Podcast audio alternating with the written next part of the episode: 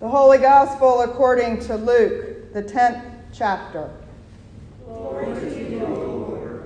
After this, the Lord appointed 70 others and sent them on ahead of him in pairs to every town and place where he himself intended to go. He said to them, The harvest is plentiful, but the laborers are few. Therefore, ask the Lord of the harvest to send out laborers into his harvest. Go on your way. See, I am sending you out like lambs into the midst of wolves. Carry no purse, no bag, no sandals, and greet no one on the road. Whatever house you enter, first say, Peace to this house. And if anyone is there who shares in peace, your peace will rest on that person. But if not, it will return to you. Remain in the same house, eating and drinking whatever they provide, for the laborer deserves to be paid. Do not move about from house to house. Whenever you enter a town and its people welcome you, eat what is set before you. Cure the sick who are there, and say to them, The kingdom of God has come near to you. But whenever you enter a town and they do not welcome you, Go out into its streets and say, Even the dust of your town that clings to our feet, we wipe off and protest against you. Yet know this the kingdom of God has come near.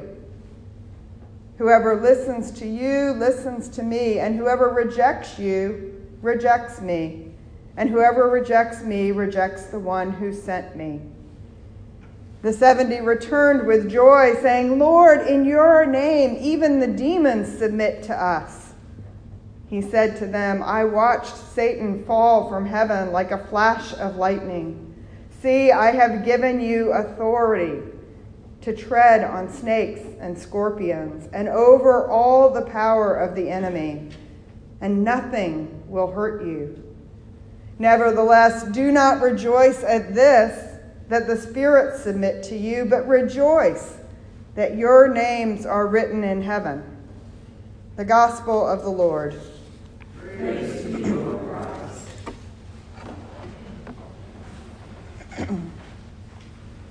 Let us pray.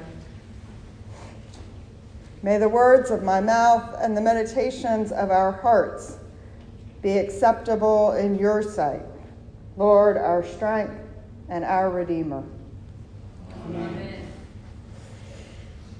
All three of the Synoptic Gospels include the account of Jesus sending his first 12 disciples out.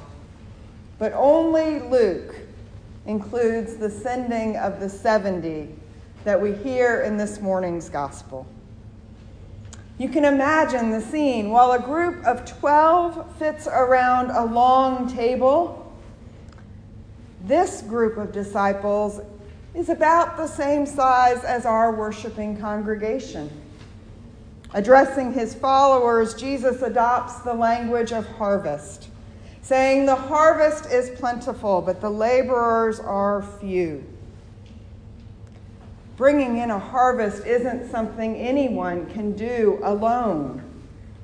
Today, I'm not even talking about the hours of labor that go into sowing seed into acres of land or protecting the crops against pests and weather.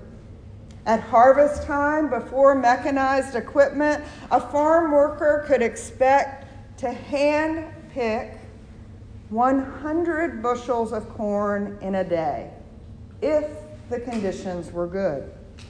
Whole families would begin at dawn trying to get the first 50 bushels, 2,800 pounds of corn before lunch, and another 50 bushels in the afternoon, often harvesting until dark.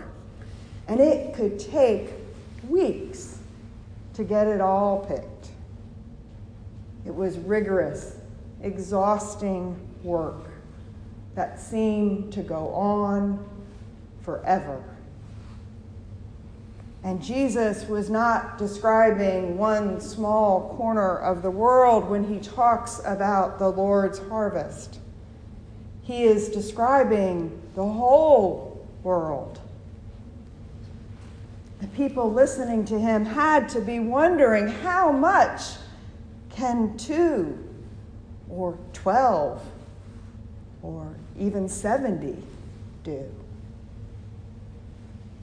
Then Jesus says, Therefore, ask the Lord of the harvest to send out laborers into the harvest. The very first instruction Jesus gives us is to pray. Pray for the harvest, remembering it is God's work and that God is the Lord of the harvest, not us. And then pray for laborers to be sent out. Jesus doesn't say pray for more church members or even more Lutherans, but more laborers, co workers who will bear God into the world just as each of us is called to do. The Lord's harvest is about being open to God's timing, a kairos time that doesn't follow our human wants or demands or schedules. Being open to tending those whom God has prepared, those who can hear the good news of God's love and see God at work in the world. The twelve were sent with power and authority over all demons and to cure diseases, to proclaim the kingdom of God, and to heal. But here in our gospel text, Jesus goes into more detail as he prepares this next group to go out.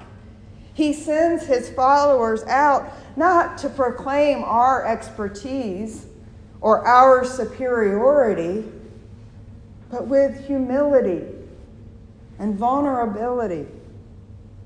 Jesus asks us to bear God's peace into the world and receive the hospitality we are given without criticism and without judgment. Often, when we talk about going out into the world in local service or internationally, we make our lists and our plans and our preparations, and the people we intend to help become objects of our attention. As well meaning as we are, here Jesus tells his followers to go out empty handed, dependent on the provision of others, and be fully and peacefully present with people where we find them. It is a model of accompaniment and relationship building that is focused on the person and not on a project or a job to be completed. And sometimes that will mean taking a risk, being uncomfortable, and going places that are outside our regular and familiar routines. At the beginning of this gospel, Luke says Jesus sent the 70 to every town and place where he himself intended to go. In Luke's gospel, that includes the synagogue and the temple, but more frequently, it includes places where demons inhabit adults and children, and disease has withered or defeated people. Places where people have been declared unclean or unwelcome and it includes both deserted places and places crowded with hungry people. Although Jesus tells us to go out and says he is sending us out like lambs into the midst of wolves, he does not send us alone. He sends us with authority, We have received authority because in Christ on the cross, God comes to us and gives us all that the Son has, and the Son takes all that is ours. We no longer live as ourselves, but as God's people. We empty ourselves and become vessels to bear God's love and grace into the world. And through our words and actions, we proclaim the kingdom of God has come near, not because of our human presence, but because of the God, because the God who saves is with us. We are given authority to tread on snakes and scorpions, and we are given power over the enemy. But too often we forget we have this authority. The enemy is the one who tells us we don't have enough. We don't have enough people or money or children, and the church is dying. The enemy is the one who defeats us when we are asked to do something new and we are afraid. The enemy is the one who tells us God's word isn't for us here. But the good news we have from Jesus is that God's word is for us. God speaks the promise of forgiveness for our sin and promises the Holy Spirit is with us here and now. These instructions that Jesus gives are not just for the 70 appointed on that day 2,000 years ago. They are for each one of us, here and now. Let us pray. Holy and forgiving God, we give you thanks for your Son Jesus, who sows seeds of peace and bears our burdens freeing us to proclaim your nearness. Take away our arrogance and our fear. Give us courage and help us to remember you have already given us authority and power over the enemy. We pray in the name of your Son, Jesus. Amen.